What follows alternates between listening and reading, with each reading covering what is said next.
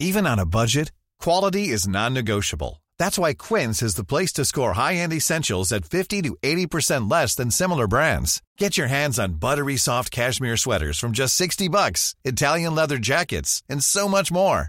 And the best part about Quince, they exclusively partner with factories committed to safe, ethical, and responsible manufacturing. Elevate your style without the elevated price tag with Quince. Go to quince.com slash upgrade for free shipping and 365-day returns.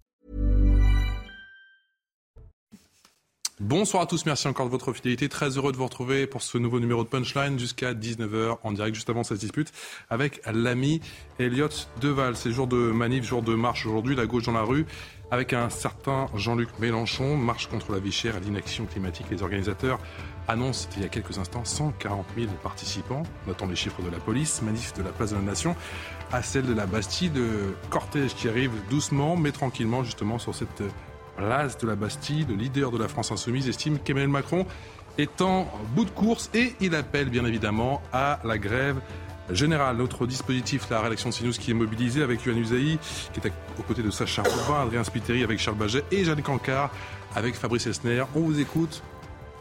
Vous témoignez dans un instant juste après l'essentiel de l'actualité et c'est avec Mickaël Dorian.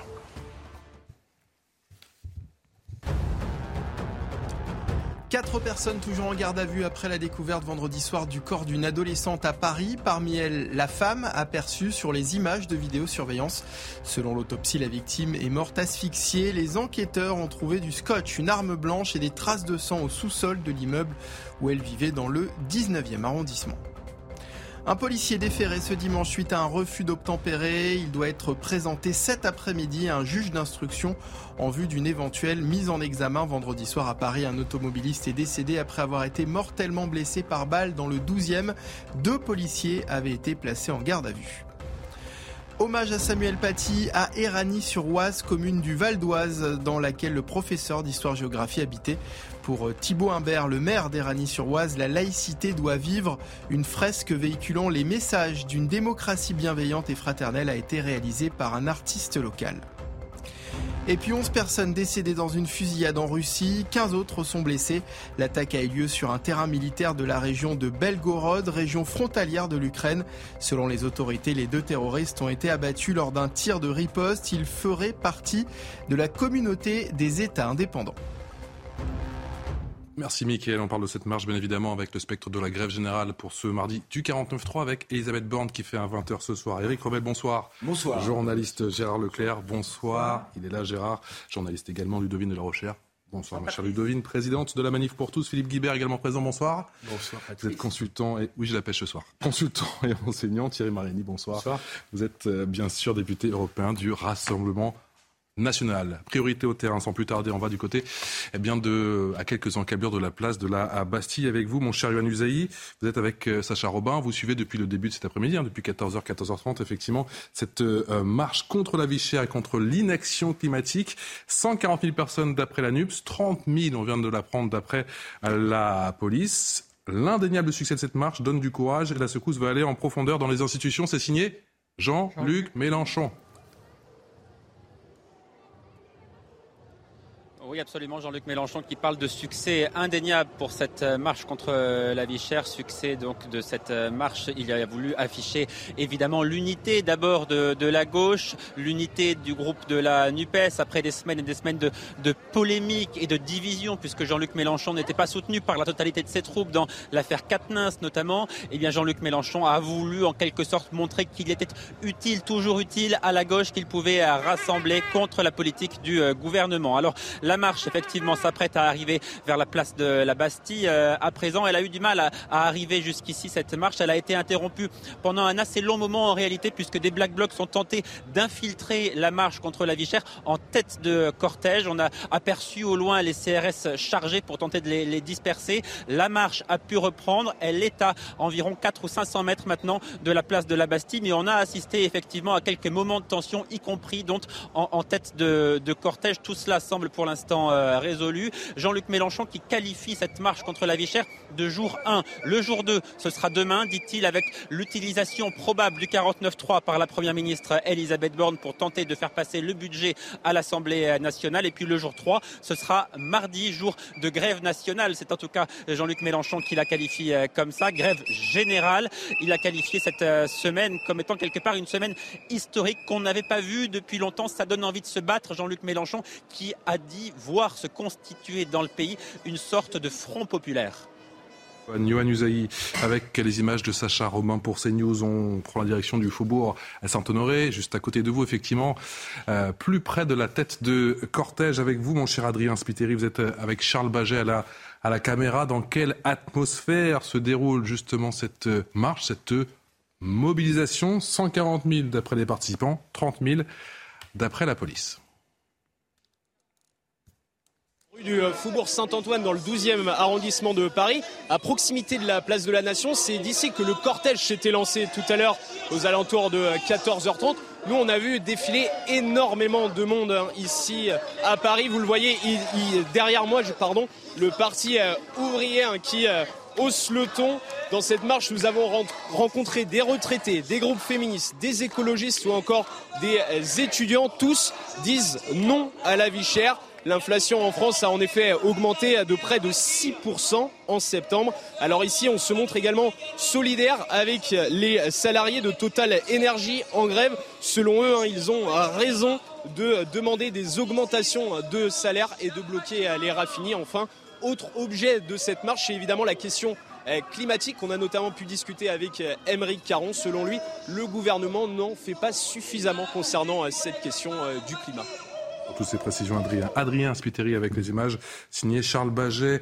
Le leader de la France Insoumise estime qu'Emmanuel Macron est donc en, bout de course. Il appelle à la grève générale et parle de réussite pour cette marche contre l'inaction climatique. Écoutez. Beaucoup de choses vont se passer parce que l'indéniable succès de cette marche euh, donne du courage, donne donc envie d'agir, de se mobiliser. Et la secousse va aller en profondeur dans les institutions puisque le 49.3 va être déployé et que les Français tout d'un coup vont voir qu'il y a un rapport entre la brutalisation sociale du pays et sa brutalisation institutionnelle et démocratique. Tout ça va faire en tout. Que vous inspire cette marche, euh, Thierry Mariani, cette mobilisation? Bien sûr, les chiffres sur le grand écart entre 30 000 selon la police, 140 000 d'après les organisateurs. Est-ce que Jean-Luc Mélenchon arrive à installer un rapport de force d'après vous? Non, sincèrement, non. Écoutez, je vais, faire, euh, je vais faire plaisir à Mélenchon. Je vais prendre son chiffre pour de la vérité, selon je doute. 140 000. Mhm. On est loin des soulèvements, ou plutôt des manifestations du, Front populaire. On est loin d'un soulèvement euh, massif en France. La vérité est probablement aux alentours de, 50 000. Mais ça veut dire que euh, ce sont, quand on regarde ces défilés, toutes les forces d'extrême gauche qui se sont mobilisées. Et surtout, à mon avis, cette mobilisation voulue par M. Mélenchon est là pourquoi?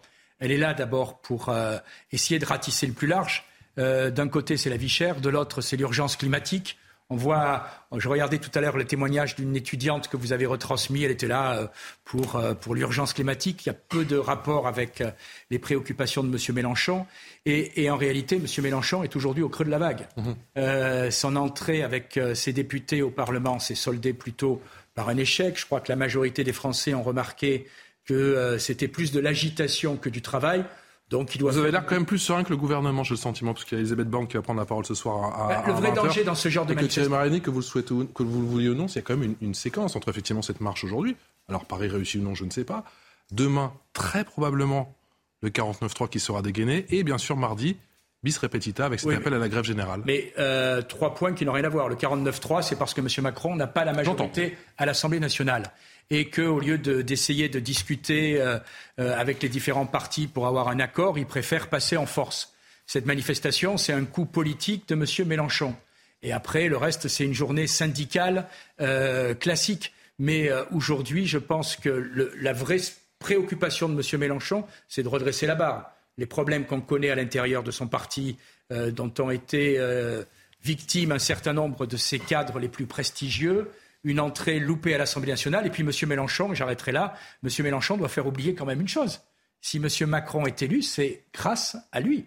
il aurait pu appeler à l'abstention, il aurait pu appeler à d'autres choix. Il a appelé à pas voter pour vous. Il a appelé très clairement à pas voter pour euh, pour nous, comme vous dites. Et donc, euh, bah, quand il y a deux candidats, si j'appelle pas à voter pour vous, j'appelle forcément à voter pour l'autre. Donc, si M. Macron a été élu, c'est aussi en grande partie grâce à M. Mélenchon.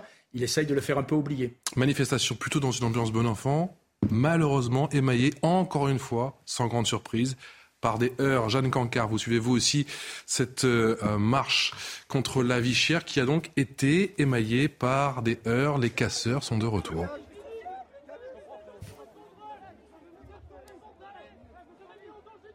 Jeanne Cancard. De nouvelles tensions éclatent une nouvelle fois entre les forces de l'ordre. Vous m'entendez bien, Patrice? Je vous entends bien. Ce que je vous disais, c'est que justement, nous, on se trouve on se trouve à quelques pas de la place de la Nation. La tête de cortège est arrivée, mais à ce moment-là, en ce moment même, de nouvelles tensions éclatent justement entre les forces de l'ordre et quelques individus, individus euh, qui sont entièrement vêtus de noir. Vous avez aussi euh, des manifestants, eux, qui plutôt envoient des slogans, des slogans anti-police. Ils scandent des slogans anti-police, alors que les individus, eux, entièrement vêtus de noir, sont des casseurs, sont là à la fois pour s'en prendre aux forces de l'ordre, pour entrer en confrontation avec eux, forces de l'ordre qui par moment, eh bien, ripostent avec des charges avec des gaz lacrymogènes. On les voit, ces individus tout vêtus de noir, qui eh bien, régulièrement prennent des projectiles, la plupart du temps des bouteilles en verre pour les lancer en direction à la fois des forces de l'ordre, mais aussi des enseignes qui sont les plus visées par ces individus, à savoir particulièrement les enseignes américaines, les enseignes, les banques, celles qui représentent ce qu'ils exècrent, c'est ce qu'ils nous disent. Ils exècrent ce capitalisme, les tensions, la tension qui ici on le voit, elle est palpable. Il faut savoir que c'est plutôt en tête et en milieu de cortège que les tensions ont été les plus fortes cet après-midi avec plusieurs fois des arrêts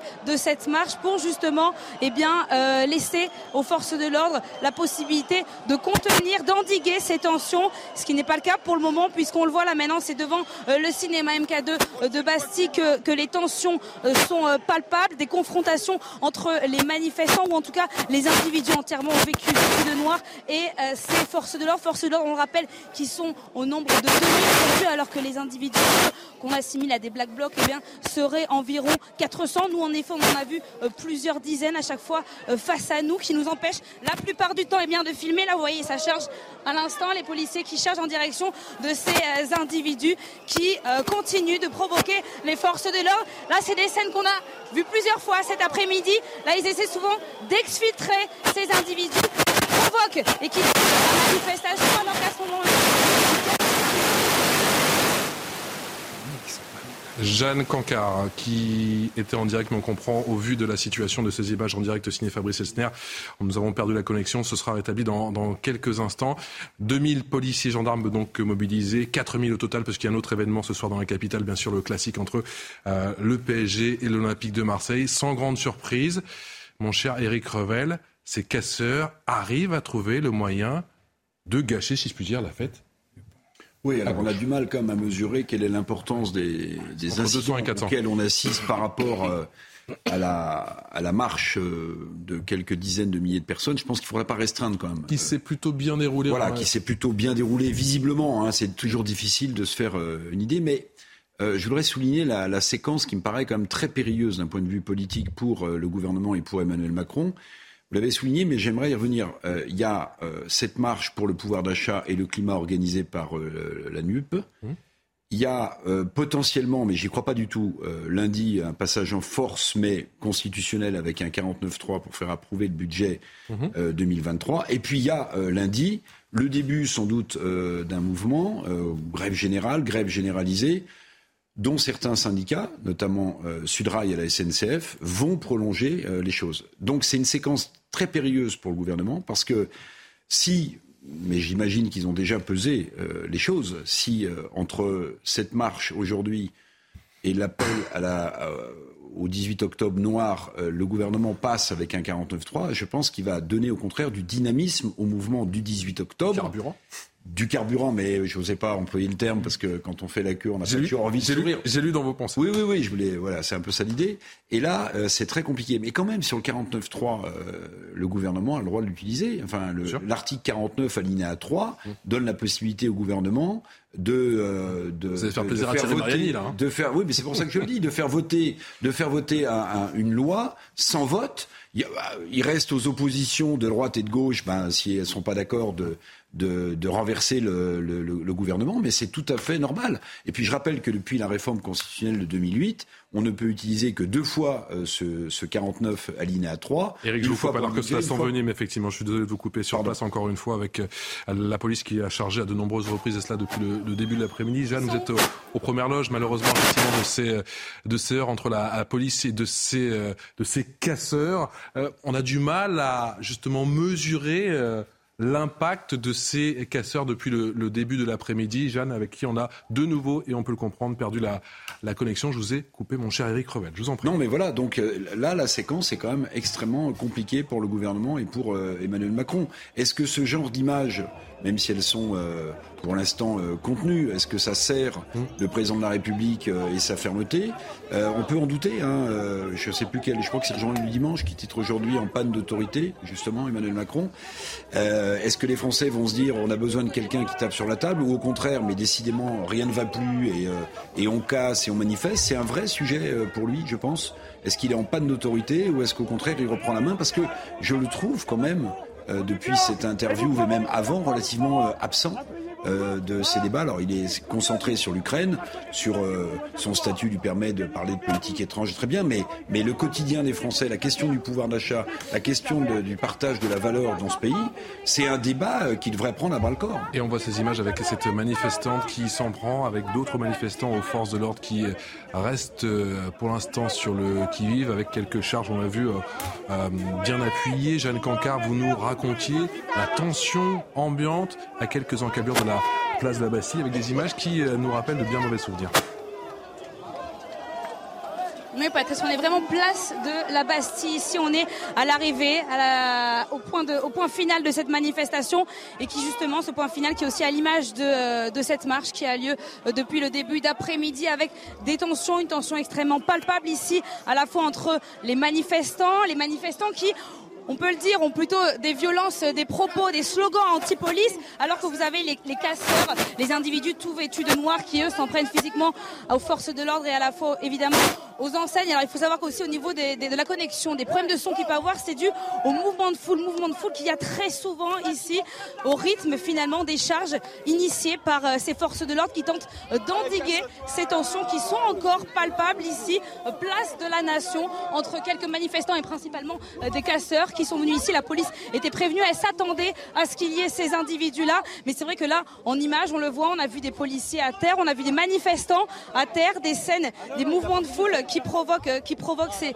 ces scènes et évidemment des dégâts, des dégâts au niveau des enseignes ici, alors que l'autre cortège, l'autre partie du cortège est censée maintenant arriver d'ici quelques minutes, place de la Bastille, où la tension est toujours très palpable. Cancard, vous nous avez parlé de ce dispositif euh, policier, 2000 policiers et, gendarmes. Que vous ont dit tout au long de l'après-midi les forces de l'ordre? Est-ce que pour vous, est-ce qu'ils vous ont dit que c'était un dispositif proportionné, suffisant?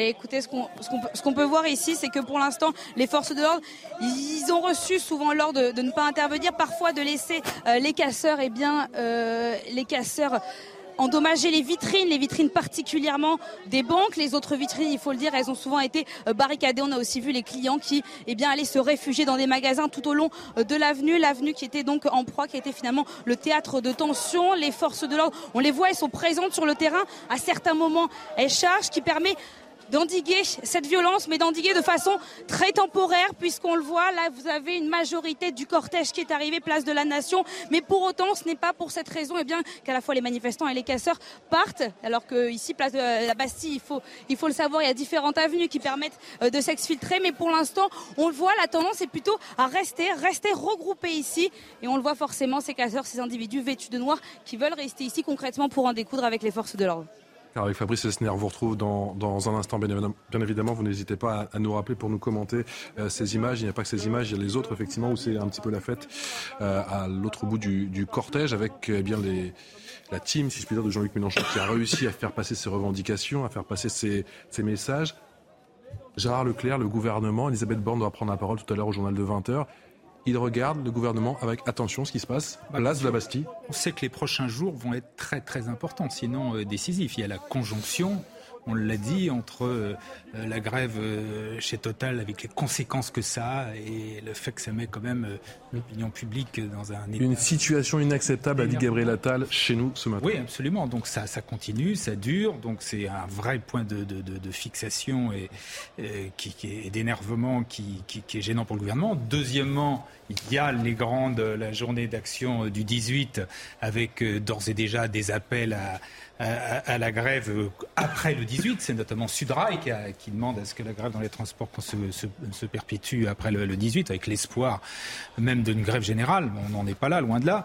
Et il y a le 49.3 qui sera et qui de toute façon va être euh, utilisé dans les tout prochains jours. Euh, Elisabeth Borne doit même sans doute l'annoncer ce soir. C'est-à-dire, voilà, donc il y a les, les trois événements.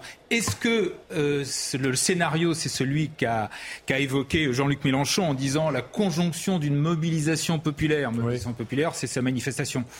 Là, il faut quand même rester euh, modéré. C'est pas, c'est un succès. En gros, quand on l'écoute, lui, on va basculer d'une unité populaire, d'une union populaire à un front populaire. Il dit la mobilisation populaire, c'est nous. La mobilisation syndicale, c'est celle donc de mardi. Mais à noter justement que les syndicats sont, Macron. Les syndicats ne sont pas là aujourd'hui. Alors qu'on a vu beaucoup dans de, hein. de, grandes manifestations où vous aviez à la fois les forces de gauche et les syndicats. C'est pas le cas aujourd'hui. Pas de Fabien et puis, Roussel. Pas de Fabien Roussel non plus. Voilà. Et puis, troisièmement, hein. et puis troisièmement, la crise institutionnelle. On va voir. Il va y avoir euh, effectivement un vote qui sera intéressant, puisqu'on verra si, euh, avec le 49-3, les, les, choses sont simples. Soit l'opposition à la majorité absolue, elle fait tomber le gouvernement, et donc il y a des élections, soit euh, majorité absolue, ce qui voudrait dire une alliance de toutes les oppositions, du Rassemblement national jusqu'à la France insoumise, en passant par les Républicains. Faut oublier les Républicains, qui ont peut-être effectivement. À mon avis, c'est pas encore gagné. De voilà. pas gagné. Donc tout ça pour dire que quant à l'idée, là aussi évoquée par Jean-Luc Mélenchon, d'une union populaire qui va se transformer, qui pourrait se transformer en front populaire, Comme en 36, avec bien évidemment la, référence à 36. Là encore, on en est quand même, me semble-t-il. Vous l'appelez de vos voeux, Jean-Luc Mélenchon, l'écoute, c'est parti. Le pays, quand il est bloqué, ce n'est pas de notre fait. Ce sont les patrons, raffineurs, qui bloquent le pays. Les travailleurs des raffineries utilisent un droit constitutionnel qui est la grève. Alors ça vaut pour tous les métiers. Alors ils sont en grève. Mais ceux qui ont laissé la situation arriver jusqu'à ce point-là savaient parfaitement que s'il y avait une grève, au bout d'un certain jour, il y aurait manque d'essence. Hein. et le, premier, la Première ministre et le Président de la République le savaient comme les autres. Union populaire ou, Front populaire Ma chère Ludovine de la Rochère? Je crains que ce ne soit un vœu pieux de, et j'espère d'ailleurs, que ce ne soit qu'un vœu pieux de Jean-Luc Mélenchon. Il rêve du grand soir. Euh, il a perdu l'élection, il ne l'accepte pas, il rêve d'une sixième république, il veut faire un coup, euh, et je pense qu'il a des objectifs véritablement euh, de déstabilisation, enfin révolutionnaire. Et, d'ailleurs, il a évoqué très clairement le 5 octobre 1789. Et quand il dit qu'il y a un climat insurrectionnel, vous le sentez vous aussi ou pas du tout? Je ne parlerai pas d'un climat insurrectionnel, mais c'est ce que lui espère, c'est ce mmh. qu'il veut. Mmh. Euh, et cette manifestation qui a eu beaucoup d'écho dans les médias en amont, on l'a beaucoup annoncé, on en a beaucoup parlé. Les médias, d'une certaine manière, ont largement informé les Français. Et donc, même s'il y a 140 000 personnes, en vérité, ça n'est pas un grand succès. Par ailleurs, la présence des Black Blocs euh, moi, ce qui me frappe, c'est que ces Black Blocs viennent attaquer les banques, les symboles du capitalisme. Mmh. Euh, ils, sont, euh, ils viennent contre les flics, ils, veulent casser du flic. Et on retrouve là des thématiques chères à Jean-Luc Mélenchon.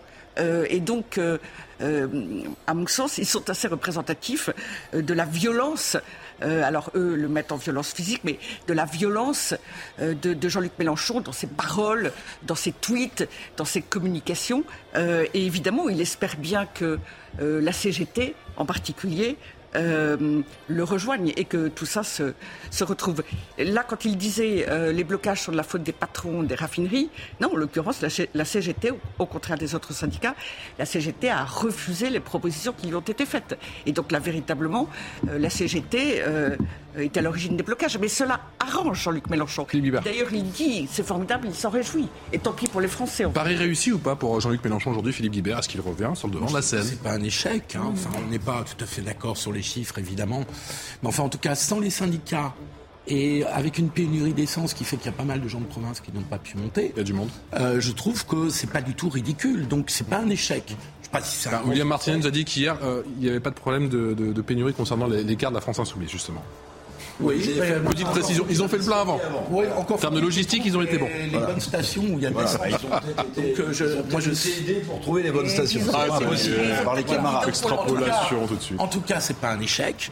Euh, Est-ce qu'ils cherchent l'insurrection? Je crois pas du tout. Ils cherchent simplement à récupérer un mouvement social qui est en train de se dessiner, qui ne sera pas une grève générale, parce qu'il n'y a pas de grève générale. Il y a que les gens qui sont en position de faire grève de par leur statut, qui peuvent faire grève. Ça restera interprofessionnel, vous Donc dire. ça restera dans des secteurs qui sont protégés, comme les transports par exemple, etc. Mhm. Mais ça peut avoir des conséquences importantes sur l'organisation du pays. Donc voilà, ils cherchent à surfer dans un contexte où, comme l'a dit Gérard, euh, l'exécutif est en difficulté à l'Assemblée, et, et donc euh, ils cherchent à capitaliser euh, dans l'opinion et à sortir des crises qu'ont connues la Et pendant ce temps, termine. allez-y, allez-y, parce que- des crises qu'ont terminé, qu'ont connu la NUPS euh, au début de l'automne. Voilà. On va chercher beaucoup plus loin. Et puis cette la- bonne guerre. et il la pub. La pub, s'il vous plaît. C'est parti. On se retrouve dans un instant. Cette bonne guerre. 17h passées de 30 minutes, c'est l'heure du rappel des titres avec Mickaël Dorian. Hommage à Samuel Paty ce dimanche à Éragny-sur-Oise, commune du Val d'Oise, dans laquelle le professeur d'histoire-géographie habitait. Pour Thibaut Humbert, le maire d'Éragny-sur-Oise, la laïcité doit vivre. Une fresque véhiculant les messages d'une démocratie bienveillante et fraternelle a été réalisée par un artiste local. La France va former jusqu'à 2000 soldats ukrainiens sur son sol. Le ministre des Armées, Sébastien Lecornu, a précisé que ces militaires seront affectés dans nos unités pour plusieurs semaines. Depuis le début du conflit, d'autres pays ont accueilli des soldats ukrainiens pour des sessions d'entraînement sur leur territoire, en particulier le Royaume-Uni. Et puis en Iran, quatre détenus de la prison d'Evin sont décédés dans un incendie. Incendie provoqué lors d'affrontements entre détenus et gardiens. Les autorités ont précisé que la situation était désormais sous contrôle et que les troubles n'avaient rien à voir avec les manifestations déclenchées par la mort de Massa Amini le 16 septembre. La crise du carburant rejoindra dans le 20e arrondissement de la capitale, Michael Dos Santos, pour dire que c'est encore un, un vrai dimanche de galère. Mais avant cela, cette marche dont on vous parle depuis la, prise d'antenne, à tout à l'heure, Michael, la prise d'antenne, effectivement, cette marche euh, contre la vie chère et l'inaction climatique, 140 000 participants, nous disent les organisateurs, derrière Jean-Luc Mélenchon, 30 000 d'après la police. On va rejoindre l'une des équipes de CNews sur le terrain. À l'image de Yohan Usaï. Yohan, vous avez suivi depuis le début de l'après-midi le cortège qui arrive à l'instant place de la Bastille.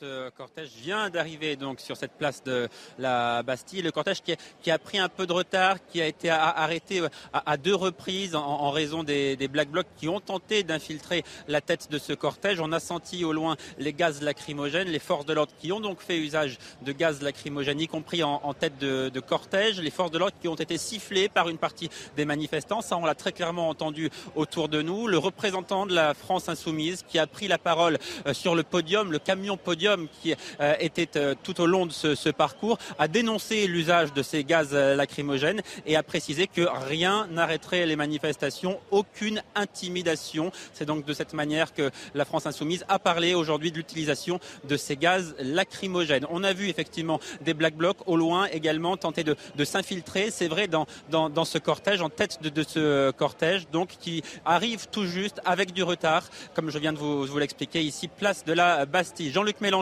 qui parle d'un succès indéniable pour cette mobilisation. Jean-Luc Mélenchon qui a tenté de la transformer en, démonstration de force. Alors c'est un pari qui est tout de même plutôt réussi. La mobilisation, elle, elle est, à- elle, est, à- elle est assez forte. Ça n'est pas une déception du tout. Hein. Euh, jour 1, Jean-Luc Mélenchon a qualifié de jour 1 cette marche contre la vie chère. Le jour 2, ce sera demain avec l'utilisation probable du 49.3 à l'Assemblée nationale par Elisabeth Borne pour tenter de faire adopter le, budget. Et puis le jour 3, ce sera mardi lors de la mobilisation nationale, donc euh, promise par les euh, syndicats. Voilà ce que l'on pouvait dire, alors que euh, va assister maintenant dans, quelques instants à la dispersion de cette euh, manifestation, puisque euh, les manifestants arrivent progressivement sur la place de la Bastille, où les forces de l'ordre, les CRS, vous les voyez sur ces images, sont en nombre ici autour de nous, plusieurs centaines de CRS présents au moment où je vous parle sur la place de la Bastille, des signes de tension aussi qui, sont en, train d'être d'être euh, vécu ici par ceux qui se trouvent sur cette place très clairement. On sent que la situation n'est pas tout à fait stable au moment où je vous parle. Merci, on vous retrouve dans un instant à Yohan Usaï. Yohan Usaï qui est euh, sur la place de la Bastille avec les images signées Sacha Robin pour euh, CNews. On, va bien sûr continuer à suivre cette marche et cette dispersion qui est, on le sait toujours, un, moment très délicat. 2000 policiers et gendarmes qui sont mobilisés, on vous en reparle dans un instant, mais on revient parallèlement, bien sûr, à ce nouveau jour de galère hein, dans les stations-service. On rejoint Michael Dos Santos dans le 20e arrondissement de euh, Paris avec euh, des automobilistes qui, encore une fois, prennent Michael normal en patience. Des automobilistes qui, euh, qui attendent mais qui sont heureux. Alors euh, heureux pourquoi? Eh bien parce que dans cette euh, station essence du 20e arrondissement, il y a de l'essence, il y a du, diesel, mais vous allez vite comprendre que le, bonheur est de, courte durée puisque une fois arrivé ici, il y a une longue file d'attente. Les automobilistes manifestent très rapidement leur mécontentement et notamment vis-à-vis -vis de qui? Vis-à-vis -vis des grévistes et de la CGT. Ça commence à être compliqué, euh, mais je pense surtout qu'on a affaire à une société euh, à irresponsabilité illimitée. Les gens qui font ça sont totalement irresponsables.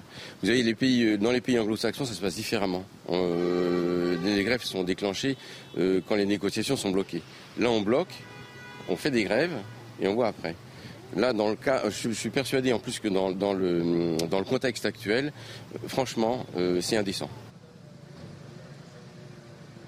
On pourrait imaginer euh, qu'une fois arrivé ici, hein, une fois arrivé à la station-service, une fois que les automobilistes ont fait le plein, ils peuvent retrouver leur euh, sourire. Eh bien, pas forcément, puisque euh, ce qui se passe ici, on a assisté à plusieurs scènes assez compliquées entre automobilistes. Ils n'acceptent pas que certains scooters, certaines motos passent devant les voitures et coupent tout simplement la file d'attente. certains d'entre eux en sont quasiment arrivés aux mains.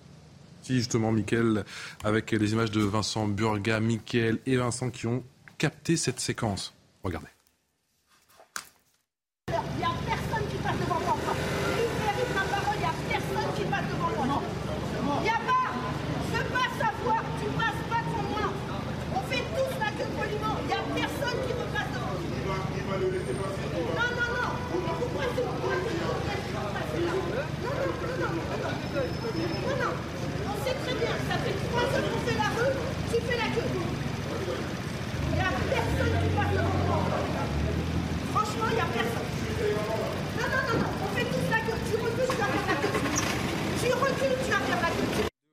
C'est pas tout comme ça tout le temps, mais on sait que ça arrive. On a eu bon nombre de témoignages et vous avez vu encore une fois cette séquence euh, signée euh, Michael Dos Santos avec Vincent Burga. Euh, les Français vont devoir subir ça encore pendant combien de jours? Mais Je ne sais pas. En tout cas, le, président de la République est en train de perdre son pari. Hein. Il avait annoncé que la semaine prochaine, c'est-à-dire à partir de demain, les Français vivraient une situation normale en termes de distribution de carburant. Visiblement, ce ne sera pas le cas. C'est parce qu'il a dit qu'il ira mieux. Non, non, non. Bah, il retrouverait une situation normale. Non, non, non, non, non, non, non, non. Bah, alors vérifiez, hein, donc oui. disent une, une erreur. Mais je pense que c'est ce qu'il avait dit.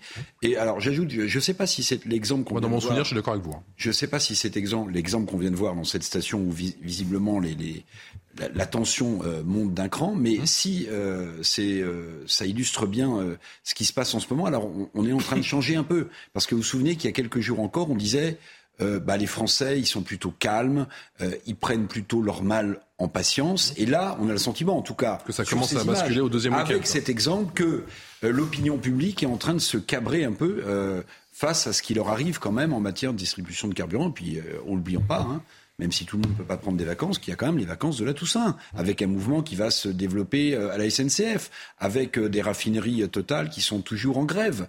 les Français ont besoin de s'aérer, ils ont besoin de, de donc, euh, est-ce que ça va se tendre ou pas? Je pense qu'on est quand même sur une séquence, je le redis, particulièrement difficile pour le gouvernement et le président de la République. Thierry Marani, je vous fais écouter cette, euh, cette prise de parole de Geoffroy Roux Bézieux, c'était chez nos confrères de Radio J.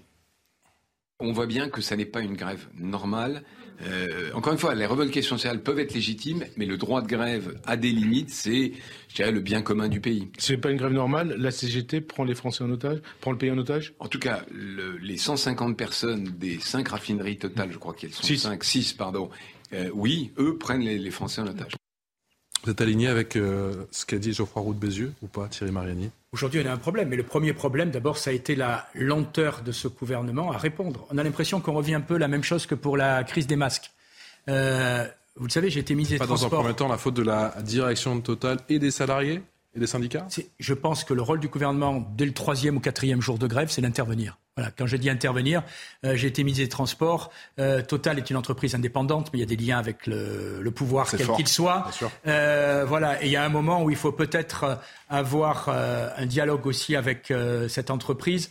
C'est vrai qu'elle fait quand même des bénéfices extraordinaires. C'est vrai que le PDG quelles que soient ses qualités, n'a pas vraiment montré l'exemple en s'augmentant de 50%. Euh, et c'est vrai que les revendications euh, des, des, employés, en réalité, coûtent moins cher que ce que la grève a déjà coûté. Mhm. Donc voilà, il y a un moment où il faut arrêter tout ça. Or, le gouvernement, pour le moment, n'a rien fait à part faire des, des, déclarations un quelques peu. Quelques réquisitions, pas beaucoup, mais. Oui, quelques réquisitions, mais. Des réquisitions ciblées, a dit Agnès dès le, dès le cinquième jour, normalement, au pire, on a attendu le vingtième, on nomme un médiateur qui immédiatement euh, va essayer de négocier avec les deux pour que personne perde la face et, et en général on arrive à, à, trouver une solution. Là, je pense que cette grève a trop duré. Euh, le gouvernement euh, réquisitionne. Euh, la priorité, c'est quand même le, le, que les Français puissent aller travailler. Et quand je dis que les Français puissent aller travailler, en ce moment, on est à Paris, mais moi je me souviens quand j'étais maire de Valréas, si vous n'avez pas d'essence dans votre voiture, euh, ben, vous restez chez vous. Quoi. Donc les, les, surtout les ruraux sont complètement bloqués. Donc euh, aujourd'hui, il y a une responsabilité de la CGT qui est totalement excessive et une lenteur à l'allumage du gouvernement qui est une fois de plus une faute. Vous connaissez bien donc le ministère des Transports. Moi j'ai juste une petite question à vous poser, euh, qu'on se pose un peu tous, c'est comment expliquez-vous l'absence quasi totale de l'actuel ministre des Transports dans, dans, ce conflit qui intéresse par définition euh, la route, bientôt le rail on a l'impression que Clément Beaune euh, est aux abonnés absents. Je ne sais pas si vous avez vu, peut-être que vous avez vu des déclarations qui m'ont échappé ou, des prises de position, mais on, l'entendra peut-être mardi. Écoutez, je, je, Madame Pannier-Runacher, ça, relève de deux ministres. Ça relève de deux ministres. Celui qui est en charge l'énergie, Madame Pannier-Runacher, à défaut d'être efficace, est présente. Euh, par contre, le ministre des Transports, je ne sais pas, je, pense enfin, peut-être qu'il a un problème de santé, etc. Mais j'avoue que je lui souhaite pas d'ailleurs que les choses soient claires. Mais pour le moment, il est plus que discret. Oui, c'est ça. Il est, il est, il est absent. Oui, mais il y a des ministres, excusez-moi, le ministre de l'Environnement ou le ministre des Transports, c'est vraiment aux abonnés absents depuis euh, ce nouveau gouvernement. On va écouter Gabriel Attal, qui était euh, l'invité du grand rendez-vous européen, c'est News des Échos. Il y a eu des réquisitions parce qu'on est arrivé à ce qui était notre objectif, c'est-à-dire qu'il y ait des accords qui soient signés dans les entreprises. Et donc ce qui est inacceptable pour le coup, c'est qu'il y ait la poursuite euh, de blocage alors même que des accords majoritaires ont été trouvés pour revaloriser les salaires dans les entreprises. Vous avez euh, euh, quelques syndicalistes qui parfois donnent le sentiment de s'asseoir sur l'intérêt de millions de Français. Le gouvernement est-il en train de, perdre son pari, Philippe Guibert? Je ne sais pas s'il perd son pari. Je trouve qu'il est tout le temps à la traîne. Enfin, vous, hum. l'avez déjà. Mais quel élément de langage ce soir pour Elisabeth Borne qui, encore une fois, va faire le 20h Oui, mais si elle vit. L'équation délicate. le, euh, le subodoré Gérard euh, pour annoncer que le gouvernement va utiliser le 49.3 à l'Assemblée le lundi. Je trouve pas que ça soit une formidable euh, annonce du dimanche soir. euh, je trouve pas que ça soit une réponse à la hauteur. Euh, le problème, c'est qu'effectivement, on peut reprocher au gouvernement d'avoir sous-estimé ou en tout cas pas assez anticipé euh, la pénurie. Mais le problème, c'est que l'exécutif a l'air toujours d'avoir un coup de retard. Et, l'intervention d'Emmanuel Macron cette semaine était quelque peu lunaire, parce que sur l'international, il n'a pas dit grand-chose, et en même temps, sur le national, il n'a pas dit grand-chose non plus. Donc, euh, à quoi a servi cette émission en pleine crise sociale? Donc, l'enjeu pour l'exécutif, ce n'est pas de déclencher le 49.3, de faire trois réquisitions en plus. Tout ça peut être nécessaire et légitime par ailleurs. Mais quelle est sa stratégie dans la crise sociale, et qui peut être économique, qui, est qui a commencé et qui peut se prolonger. Parce que je trouve que il faut être prudent avec l'opinion publique. Dire que l'opinion publique est majoritairement contre le blocage, c'est à la fois évident, mais c'est pas suffisant parce que je pense qu'il y a une ambivalence chez les Français. C'est-à-dire qu'à la fois, ils, ont, ils, n'ont plus envie de vivre un blocage, tout le monde le comprend, mais qu'en même temps, sur les salaires, je pense qu'ils ont une préoccupation très forte. Le, le, sondage qui était publié aujourd'hui dans le JDD le, mmh. le démontrait à chaque réponse aux questions. Mhm. Donc, il y a cette ambivalence qui fait que les Français peuvent se retourner à un moment donné. Euh, et que certes ils n'aiment pas les blocages, mais enfin en même temps ils sont victimes de l'inflation. Et donc je trouve que l'exécutif, plutôt que de jouer au coup par coup avec un coup de retard à chaque fois, devrait prendre une initiative. Alors plusieurs personnalités de gauche l'avaient suggéré de faire une conférence salariale. J'ai vu que Marine Le Pen, qui était assez discrète ces derniers mhm. temps, a repris cette proposition social-démocrate tout arrive. Euh, mais je pense que ça serait. et je pense que ce n'est pas forcément une mauvaise idée. Dans la mesure où plutôt que d'attendre comme ça, de jouer secteur après secteur, euh, le gouvernement aurait intérêt à essayer de poser sur la table le problème des salaires pour ensuite revenir au secteur et que ça soit négocié par secteur. Marine Le Pen qui a, Marine Le Pen qui a renouvelé sa proposition qu'elle effectivement a annoncée euh, à multiples reprises, à de nombreuses reprises pendant la campagne présidentielle, la TVA 5.5. Qu'il y a des solutions euh, à ces problèmes de prix de l'énergie. Il y en a toute une série d'ailleurs que j'avais évoqué pendant la campagne présidentielle. La baisse de la TVA sur l'énergie de 20 à 5,5. Euh, pourquoi j'avais dit ça? J'avais dit ça parce qu'en réalité, on s'aperçoit d'ailleurs aujourd'hui que l'énergie est un bien de première nécessité. C'est un bien essentiel, l'énergie. Et donc, il est normal qu'elle soit à 5,5% de TVA et pas à 20% de TVA. Et ça, ça permettait d'avoir une baisse pérenne du prix euh, du gaz, du prix de l'électricité et évidemment, en premier lieu, euh, du prix du carburant. Ludovine de la Rochère, la TVA 5.5, c'est la solution magique? Ah moi, je suis convaincu que la baisse de la TVA, alors à voir par secteur, effectivement, euh, est la meilleure des solutions. Aujourd'hui, euh, on parle tout le temps des super profits des pétroliers, mais on pourrait parler aussi, je mets des guillemets, des super profits de l'État, puisque par définition, la hausse des prix euh, augmente euh, les, recettes de l'État et même à un moment donné de manière considérable. Bah, Alors ça lui permet de pas il faut pouvoir payer le bouclier. Euh, ça lui permet de pas augmenter les impôts. Ça lui permet de 44, 45 milliards. Non, mais vous avez raison, mais ça lui, ça lui permet de ça lui permet de, de, de, ne pas augmenter les impôts. Ça permet de le bouclier tarifaire et ça permet aussi de déverser dans un certain nombre de cas des subventions. D'accord. Mais si on veut euh, que ce soit l'ensemble des Français qui en bénéficient de manière rapide et très efficace, si on veut aussi éviter, parce que euh, tout à l'heure je disais, euh, à mon sens, le climat n'est pas insurrectionnel. Il n'est pas insurrectionnel autour de Mélenchon. En revanche, aujourd'hui, les Français sont extrêmement inquiets et dans tous les domaines. le pouvoir d'achat, la sécurité, la santé, l'international, enfin c'est, c'est inouï, l'éducation, etc. et donc, je pense qu'effectivement, Emmanuel Macron intérêt à prendre des mesures fortes, euh, significatives et impactantes. Sincèrement, comment peut-on parler de super profit de l'État quand vous avez 150 milliards de déficit budgétaire. Le budget de la France, c'est 300 milliards de recettes et 450 milliards de défenses. Où voyez-vous des super profits? Il n'y a pas de super profits, c'est aberrant. Bah, objectivement, c'est absurde. Je vois, une mais source de super profits. Mais non, mais c'est pas un super profit. C'est 3 000 milliards de dettes. Où personne ne le dit. Où personne ne le dit. Alors l'État fait des super euh, profits. Je termine. Moi, je veux bien qu'on dise on met la TVA à 5%. Pourquoi pas la mettre à 0% tant qu'on y est Simplement, il faut quand même qu'il y ait quelques recettes pour l'État. Autrement, vous ne pourrez pas, il n'y aura pas de budget, il n'y aura rien. Donc Évidemment, Leclerc, si je peux me permettre, pour, poursuivre ce que disait euh, Ludivine, il y a un endroit où, l'État fait beaucoup, beaucoup d'argent en ce moment, même si les chiffres que vous donnez sont vrais bah et inquiétants, notamment sur l'accumulation de la dette, sur l'accumulation des déficits. Mais il y a un endroit Justement, c'est sur le carburant, même s'il est rationné. Pourquoi? Parce que 60% du prix d'un litre d'essence, ce sont des taxes qui vont directement dans la poche de l'État. Donc en réalité, en réalité, sur la distribution de carburant, aujourd'hui, même si elle est très contrainte et que les Français en souffrent, qui qui ramasse le plus d'argent, c'est pas les, ce sont pas les groupes pétroliers, je le redis ici, c'est du, pas du tout sur la distribution de carburant que les groupes pétroliers gagnent de l'argent, c'est l'État avec ses 60% de taxes. et quand vous voyez des litres de gasoil à 3 euros, à 3 euros, l'État, l'État ramasse de l'argent. La TVA 500, c'est la formule magique Allez, si vous permettez, ce que propose Marine Le Pen, c'est pas de supprimer les taxes. Elle n'est pas idiote de supprimer les taxes sur le pétrole. Vous savez comme moi qu'il y a plusieurs taxes, et notamment quelque chose qui est aberrant, qui est une taxe sur les taxes. On ne propose pas, par exemple, de supprimer la TIPP, la mmh. taxe intérieure sur les produits pétroliers. On dit simplement que la taxe, euh, la, taxe sur, les, enfin, sur euh, la TIPP qui augmente, oui, vous avez raison, c'est là où il y a des profits exceptionnels en ce moment. Eh bien, on propose simplement de ne pas rajouter une augmentation de TVA. Aujourd'hui, aujourd'hui, vous me contredirez.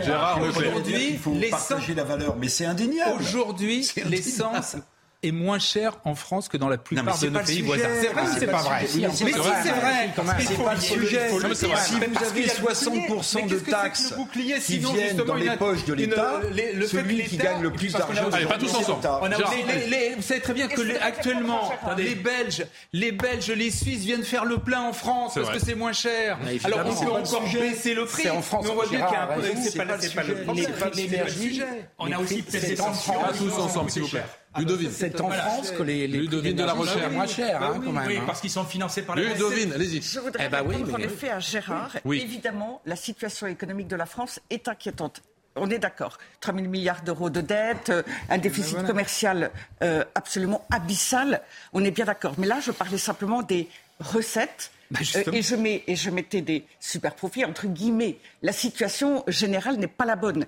Mais elle est en même temps alimentée par un système pervers qui fait que depuis, euh, euh, depuis des dizaines d'années finalement de socialisme, on aide tellement...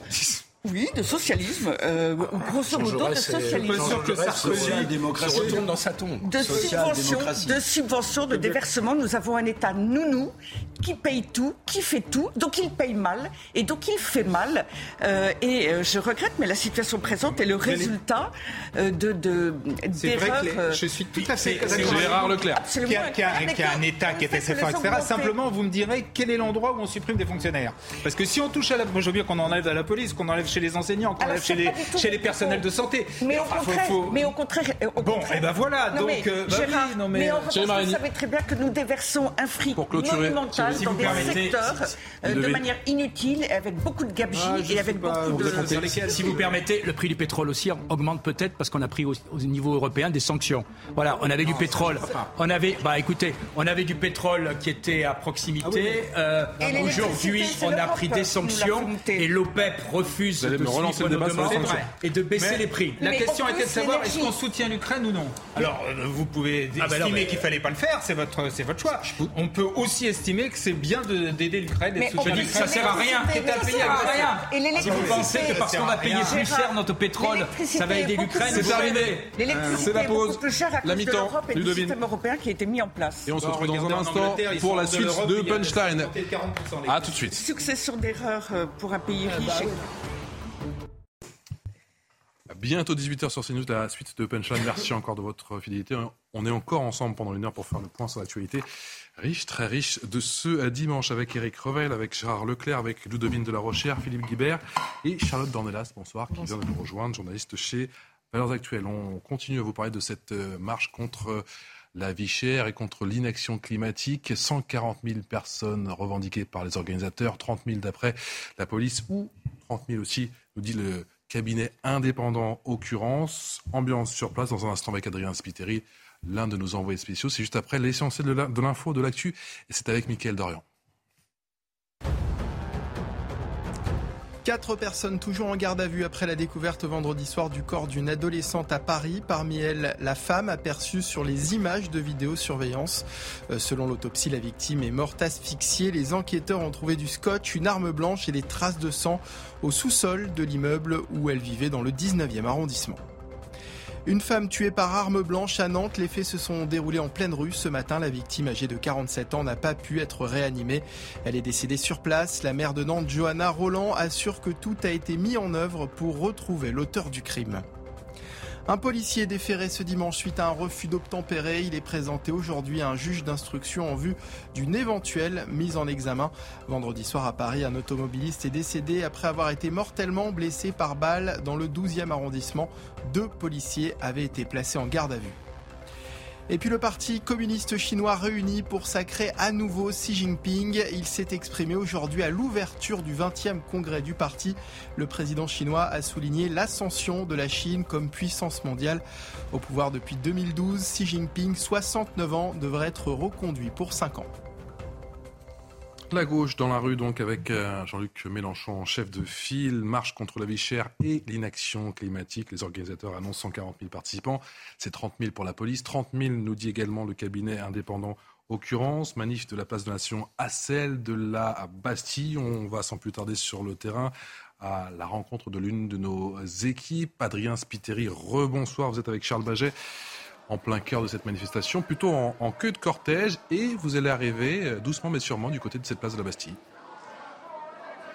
Oui, exactement. Euh, Patrice, on se trouve à proximité du métro euh, Le de rue Rollin, dans le 11e arrondissement de Paris. Donc, à vraiment, allez, 3 à 4 minutes à pied de la place de la Bastille. Mais le cortège avance relativement doucement. Ici, on dit non à la vie chère. Alors, justement, on va essayer de discuter avec un manifestant.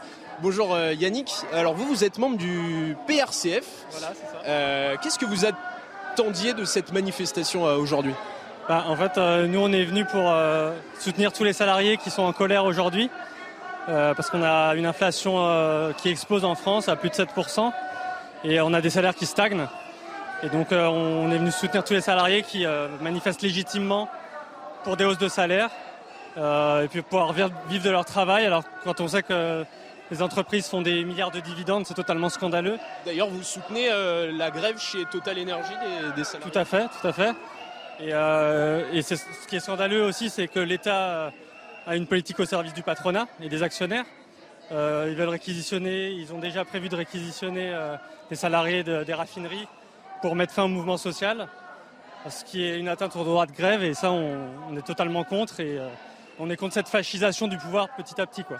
Est-ce que vous êtes euh, plutôt satisfait de cette mobilisation aujourd'hui? Les organisateurs parlent de 140 000 personnes. Est-ce que vous êtes satisfait? Bah, 140 000, je pense que c'est un bon début. Après, il faut que la mobilisation s'amplifie parce que bon, le, patronat et les actionnaires ne lâcheront pas comme ça, le gouvernement non plus.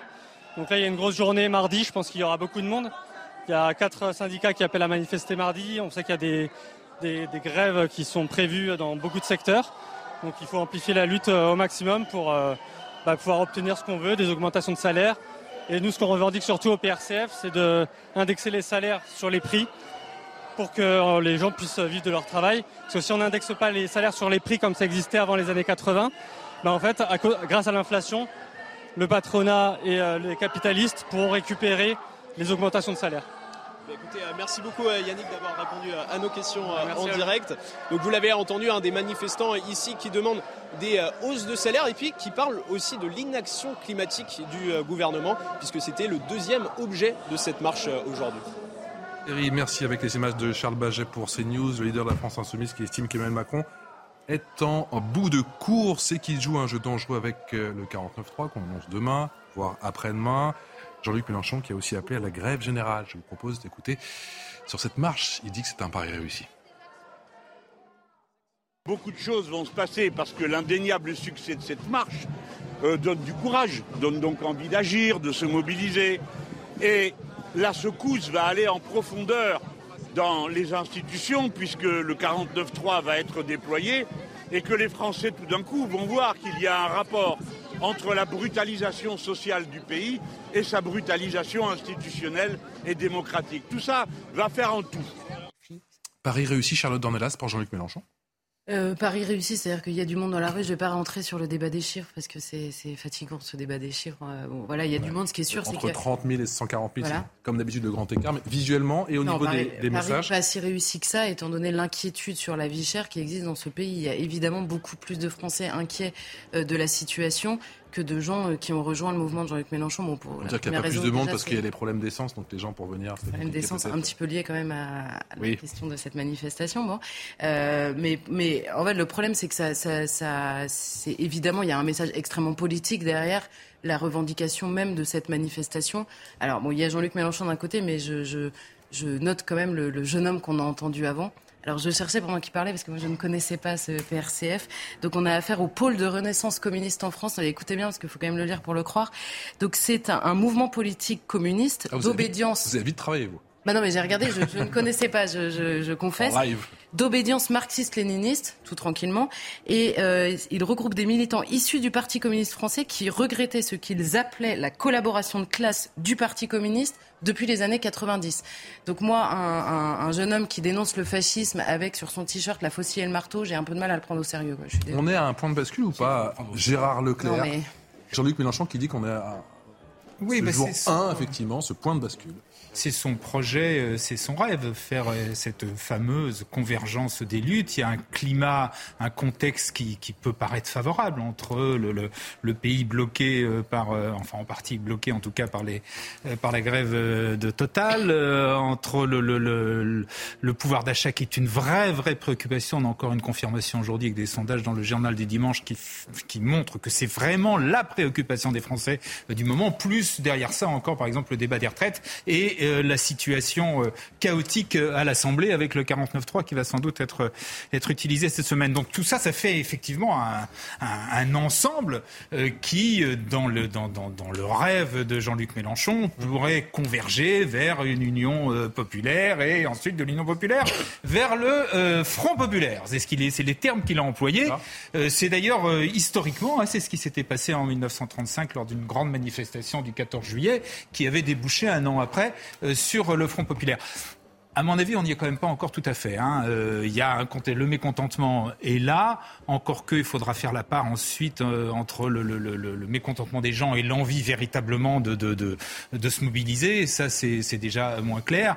Et, pour le reste, euh, je veux dire, c'est le, mouvement de mardi sera intéressant, mais rien ne dit la grève générale, qu'on le veuille ou non, ça relève quand même plutôt du fantasme. C'est pas quelque chose, en tout cas, qu'on a connu depuis des années et des années.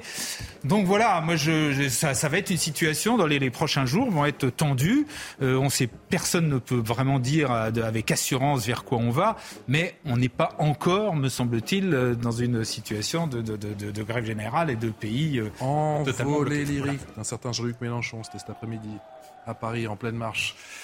Et il attaque les patrons. Le pays, quand il est bloqué, ce n'est pas de notre fait.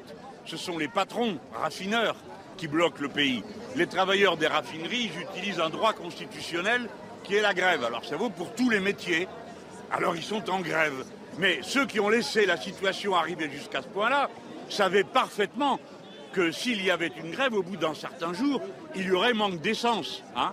et le, premier, la première ministre et le président de la République le savaient comme les autres.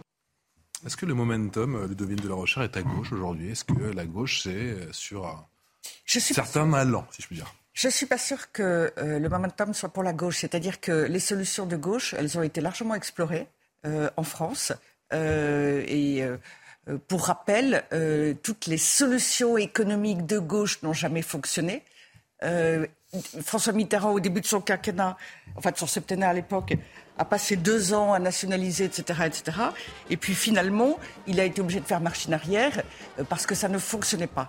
Alors ça ne veut pas dire qu'on a renoncé, malheureusement loin s'en faut, à toute forme de socialisme. Nous avons des pratiques qui peuvent, s'apparenter au socialisme. Mais j'ai du mal à croire que les Français pourraient se dire aujourd'hui que les solutions d'extrême gauche portées par Jean-Luc euh, Mélenchon et ses manifestants pourraient être les solutions pour la France face à la crise que nous vivons aujourd'hui. Je ne peux pas le croire. Alors qu'il puisse y avoir euh, éventuellement des soulèvements, qu'il puisse y avoir d'autres formes de gilets jaunes, je crois qu'aujourd'hui c'est possible à la vue du contexte. Mais je ne pense pas avec l'extrême gauche. L'indéniable succès de cette marche, euh, nous dit Jean-Luc Mélenchon, donne du courage et la secousse va aller en, profondeur dans les institutions. Est-ce que cette situation et est-ce que cette marche donne des sueurs froides au gouvernement, à l'image peut-être de la Première ministre qui sera au 20h ce soir? Et je, je crois que le gouvernement, enfin que l'exécutif, Emmanuel Macron autant que le gouvernement, n'arrive pas du tout à anticiper, visiblement ne sent ni la situation sociale ni la situation politique, et donc ils sont toujours en réaction plutôt d'être en anticipation. Et donc c'est ça qui les met en difficulté, parce que le fait qu'il y ait des... peuvent reprendre la main avec le 49-3 ou ça va empirer Je ne crois pas que ce soit avec le 49-3 qu'ils reprendront la main, surtout si c'est pour le déclarer ce soir. Il faudrait qu'ils attendent un petit peu, que les choses se, se tassent et qu'on y voit plus clair. Ça serait d'une très grande maladresse, pour ne pas dire pire, d'annoncer ce soir comme réaction à ce qui se passe aujourd'hui, ce qui se passe depuis une semaine, euh, d'annoncer simplement un 49-3. Je serais étonné qu'Elisabeth Borne... C'est d'ailleurs ce qu'espère Jean-Luc Mélenchon. Oui, absolument. Absolument. Il ne faut pas oublier que derrière tout ça, parce que là, on parle de grève générale, il n'y a pas de grève générale, il y a des salariés protégés qui peuvent faire grève. Mais ce qui pend au-dessus de la tête de tout le monde, ça s'appelle la dissolution. Et je pense que Jean-Luc Mélenchon, en fin politique, qui retrouve l'occasion mmh. De reprendre un peu le leadership sur la gauche qui avait un peu hein. perdu ces dernières semaines. Hein. L'objectif, c'est de se préparer à une potentielle dissolution et d'être en position bien meilleur en vue d'une potentielle dissolution. Je crois que c'est ça qui est derrière euh, le raisonnement de Jean-Luc Mélenchon, la stratégie de Jean-Luc Mélenchon, et, je pense que d'autres acteurs politiques aussi pensent à cela. Euh, je pense que le relatif silence, par exemple, du Rassemblement national, qui essaye de ne pas trop se mouiller dans cette affaire, en étant ni du côté des, de, la répression de ce mouvement, ni du côté, ni de donner le sentiment qu'ils seraient contre des augmentations de salaire, ils essayent de louvoyer et de ne pas perdre trop de points dans ce contexte qui ne leur est pas favorable. Charlotte Non, mais simplement, euh, sur le parallèle qui est fait souvent ces derniers jours avec les Gilets jaunes, etc., là, il, faut quand même dire aussi que les deux acteurs principaux euh, qui euh, mettent en scène, on va dire, ce qui est à mon avis moins une colère qu'une inquiétude dans l'état actuel des choses euh, à, l'échelle du pays. Hein, je parle plus, je me suis extrait des raffineries, on va dire. C'est que euh, on a Jean-Luc Mélenchon d'un côté qui était quand même dans une mauvaise passe euh, politique, il faut le rappeler, et la CGT qui est également dans une mauvaise passe de représentativité. Alors là, ça dure depuis quelques années maintenant, et donc on a, moi, mon, ma crainte, c'est que vous disiez le 49.3 rendrait service à Jean-Luc Mélenchon, mais à l'inverse, la radicalisation du discours d'une inquiétude légitime des Français par Jean-Luc Mélenchon rend également service au gouvernement, comme ça avait été le cas au moment des Gilets jaunes. Le mouvement initial des Gilets jaunes était extrêmement légitime.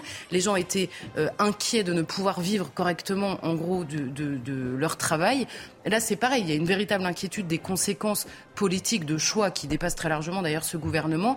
Et il ne faudrait pas qu'on finisse par euh, assimiler, comme on le fait parfois dans le débat public, les gilets jaunes aux quelques casseurs qu'il y avait à Paris, euh, qu'on fasse euh, les inquiets aujourd'hui, c'est finalement des jusqu'au boutistes affiliés soit à la CGT, soit au discours de Jean-Luc Mélenchon. Je pense qu'il faut, il faut vraiment distinguer les inquiétudes, les colères et euh, le mouvement politique qui accompagne ou qui veut récupérer, on va dire, la totalité de cette inquiétude, ne serait-ce que par euh, justice pour les Français inquiets et qui, ont raison de l'être hein, dans une certaine Marche contre la vie chère et l'inaction climatique, donc dans Paris, de la place de la Nation à celle de la Bastille, avec ce cortège qui arrivé donc il y a quelques instants, nous ont dit nos, nos envoyés spéciaux, quelques heures, il est vrai, entre la police et quelques casseurs.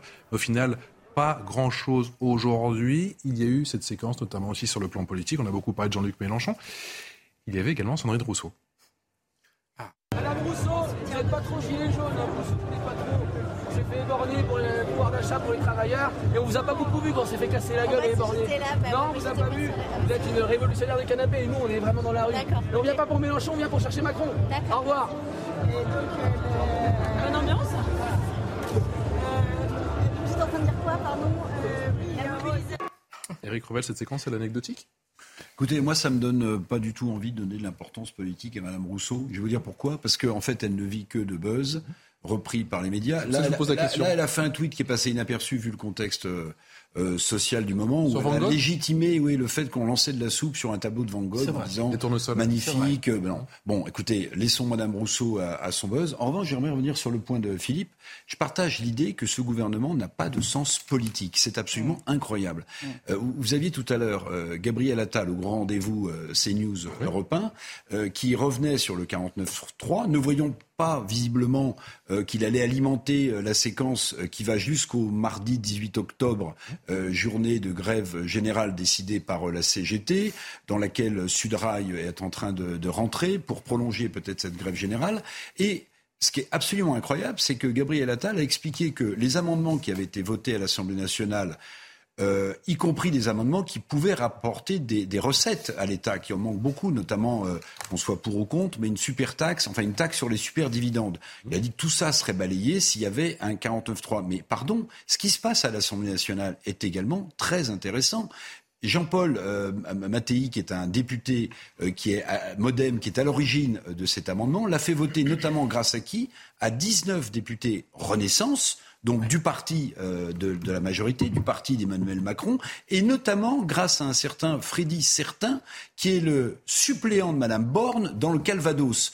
Et M. Attal n'a pas dit ce sont des frondeurs, il a dit c'est la majorité vivante. En fait, tout ça démontre quoi? Malheureusement, que le gouvernement, il n'anticipe pas. Pourquoi? Parce qu'il n'a pas, à mon avis, le sens politique, les repères politiques de ce cher et vieux pays qui bouge sans cesse et que visiblement ce gouvernement ne comprend pas. Et je vais même aller plus loin puisque la une du journal du dimanche euh, aujourd'hui, c'est la panne d'autorité d'Emmanuel Macron. C'est un mot extrêmement fort. Souvent dans les débats, on le dit que euh, le président de la République donne l'impression de manquer d'autorité. De, Mais Rappelez-vous, cette, émission sur France Télévisions hum. qui était consacrée, c'était voulu à l'international et à la guerre en Ukraine.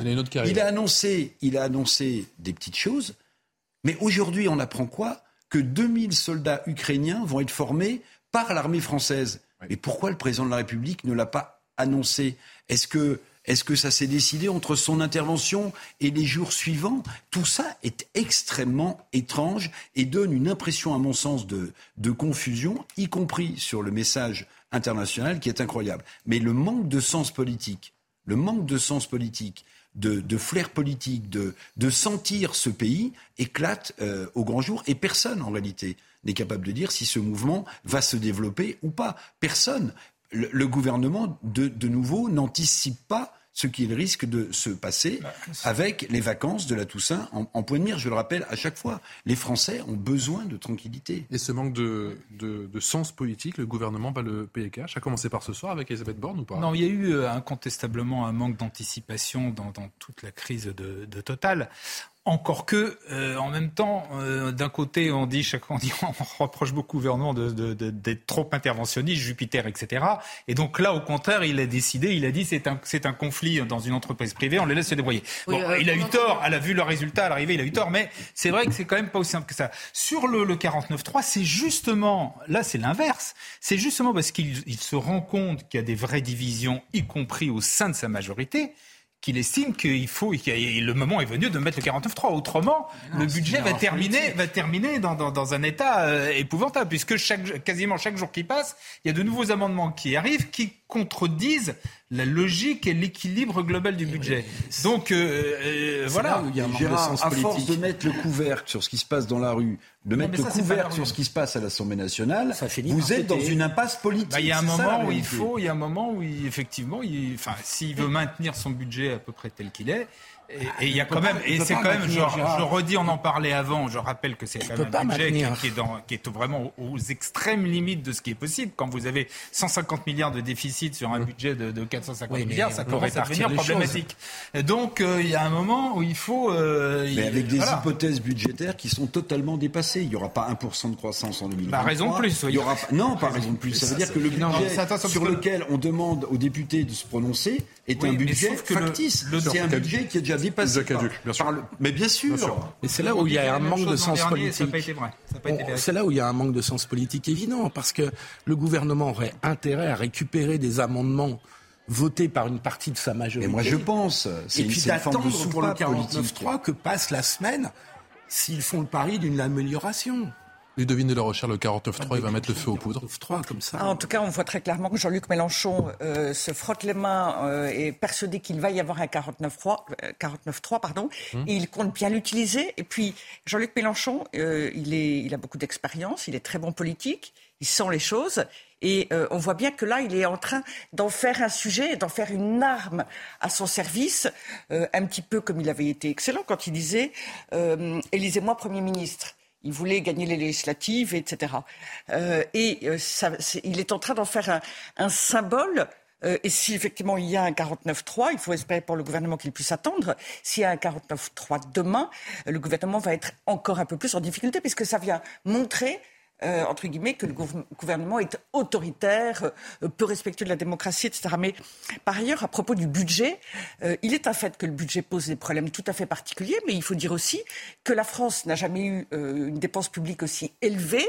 Macron, probablement suite à la révolte des Gilets jaunes, a distribué énormément d'argent. Alors il y a eu le Covid, certes, mais il en a distribué bien plus que les autres pays, et cependant, il n'a pas davantage protégé que les autres pays. Et donc la situation n'a fait que Alors, on a largement. On a une inflation quand même. Et, non mais, quand même et, après, non mais vous savez ça. Et après il y a la guerre en Ukraine et l'inflation, etc. Mais... On est d'accord, mais euh, le, le, fait, le fait est que la France a été très mal gérée euh, ces dernières années, malheureusement. Non mais illustration quand même du manque de sens politique et j'arrêterai là de, du gouvernement, c'est que on l'a dit tout à l'heure, Jean-Luc Mélenchon et la France insoumise hum. étaient plutôt dans le caniveau ces derniers temps avec les affaires Catins. S'il y avait une anticipation grâce au sens politique de ce gouvernement, ils auraient évité de le remettre en selle. Or, aujourd'hui, ils l'ont remis en selle. Tout ça est oublié et Jean-Luc Mélenchon est en train euh, euh, d'être à la une de tous les médias avec des revendications légitimes. Mais c'est le gouvernement, par manque d'anticipation dû à un manque de sens politique, qui a remis en selle Jean-Luc Mélenchon tout seul comme un grand. On l'a aidé, on, on, lui a mis les pieds dans les étriers pour qu'il remonte à cheval. Fantastique. Jean-Luc Mélenchon parle de point de bascule Non, mais simplement, moi j'ai surtout réagi euh, point de bascule. Bah, ça, euh, l'avenir nous le dira. Hmm. Ça dépendra aussi de, encore séquence, une fois, avec cette de- marche de, la 49.3. convergence entre euh, les inquiétudes, les colères et Jean-Luc Mélenchon, qui sont à mon avis deux choses assez différentes. Mais sur la question de l'interventionnisme, parce que j'entends depuis quelques jours euh, la petite musique, oui, on peut pas reprocher à Emmanuel Macron de pas être rentré dans la politique des salaires, en gros menée par Total. C'est pas du tout ce qui est reproché quand on dit, on parle de manque d'anticipation, notamment sur la question des réquisitions. Je note que quand on reproche à Emmanuel Macron, en l'occurrence, d'être interventionniste, c'est quand ces ministres nous parlent de name and shame dans la gestion des entreprises, notamment sur la question écologique, sur la question du sexisme dans l'entreprise. Là, l'interventionnisme, il y a zéro sujet. Et par ailleurs, c'est le même président qui était en train de nous expliquer comment s'habiller et à quel degré mettre notre chauffage à ce moment-là. Donc il était possible, à mon avis, de ne pas attendre 15 jours pour se poser la question des réquisitions et non pas de la gestion par total de sa politique des salaires. Simplement. Dans un instant, on parlera encore une fois bien sûr de cette euh, marche avec en parallèle bien sûr cette crise des carburants. À quand le retour à la normale? Le carburant avec euh, des prix très chers à, la pompe, on le sait, et une nouvelle journée de galère nous dira Augustin Donadieu qui est à Clamart dans les Hauts-de-Seine. A tout de suite, Augustin. Allez, de retour toujours en direct sur le plateau de Punchline. Le pari est-il oui ou non a réussi? La gauche dans la rue avec Jean-Luc Mélenchon en chef de file, marche contre la vie chère, vous le savez, et l'inaction climatique. Les organisateurs annoncent 140 000 participants dans la capitale. C'est 30 000 pour la police, 30 000 d'après le cabinet indépendant occurrence. Le leader de la France Insoumise estime qu'Emmanuel Macron est en bout de course, qu'il joue un jeu dangereux avec euh, le 49-3 et il a surtout appelé à la grève générale dès ce mardi. On en parle dans un instant, juste après. Euh, et on parlera également de la crise des carburants avec Augustin Donadieu qui est à Clamart dans les Hauts-de-Seine. Nouvelle journée de galère, fin de week-end très compliqué. Vous le verrez juste après l'essentiel de l'info. C'est avec Mickaël Dorian. 30 000 personnes dans les rues de Paris ce dimanche selon la police, 140 000 selon les organisateurs. Depuis 14h30, la gauche défile contre la vie chère, répondant à l'appel de la France insoumise, du Parti socialiste et d'Europe Écologie Les Verts. Une manifestation sous tension. Plusieurs incidents sont à déplorer en marge du rassemblement. La France va former jusqu'à 2000 soldats ukrainiens sur son sol. Le ministre des Armées, Sébastien Lecornu, a précisé que ces militaires seront affectés dans nos unités pour plusieurs semaines. Depuis le début du conflit, d'autres pays ont accueilli des soldats ukrainiens pour des sessions d'entraînement sur leur territoire, en particulier le Royaume-Uni. Et puis en Iran, quatre détenus de la prison d'Evin sont décédés dans un incendie, incendie provoqué lors d'affrontements entre détenus et gardiens. Les autorités ont précisé que la situation était désormais sous contrôle et que les troubles n'avaient rien à voir avec les manifestations déclenchées par la mort de Massa Amini le 16 septembre dernier. Allez, la crise des carburants, la galère jusqu'à quand Vous le savez, l'Elisabeth Borne, la Première ministre, sera aux 20h ce soir pour tenter de rassurer les Français concernant cette euh, situation. Euh, Augustin Donadieu, vous êtes à Clamart, dans les Hauts-de-Seine pour CNews. Et vous êtes euh, auprès d'une automobiliste qui est en colère.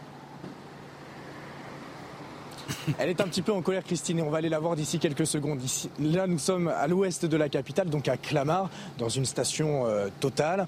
Et vous l'imaginez, comme depuis bientôt trois semaines, eh bien, elle est prise d'assaut par les automobilistes qui recherchent du gasoil. Regardez même de l'autre côté de la route, une autre station euh, du même groupe.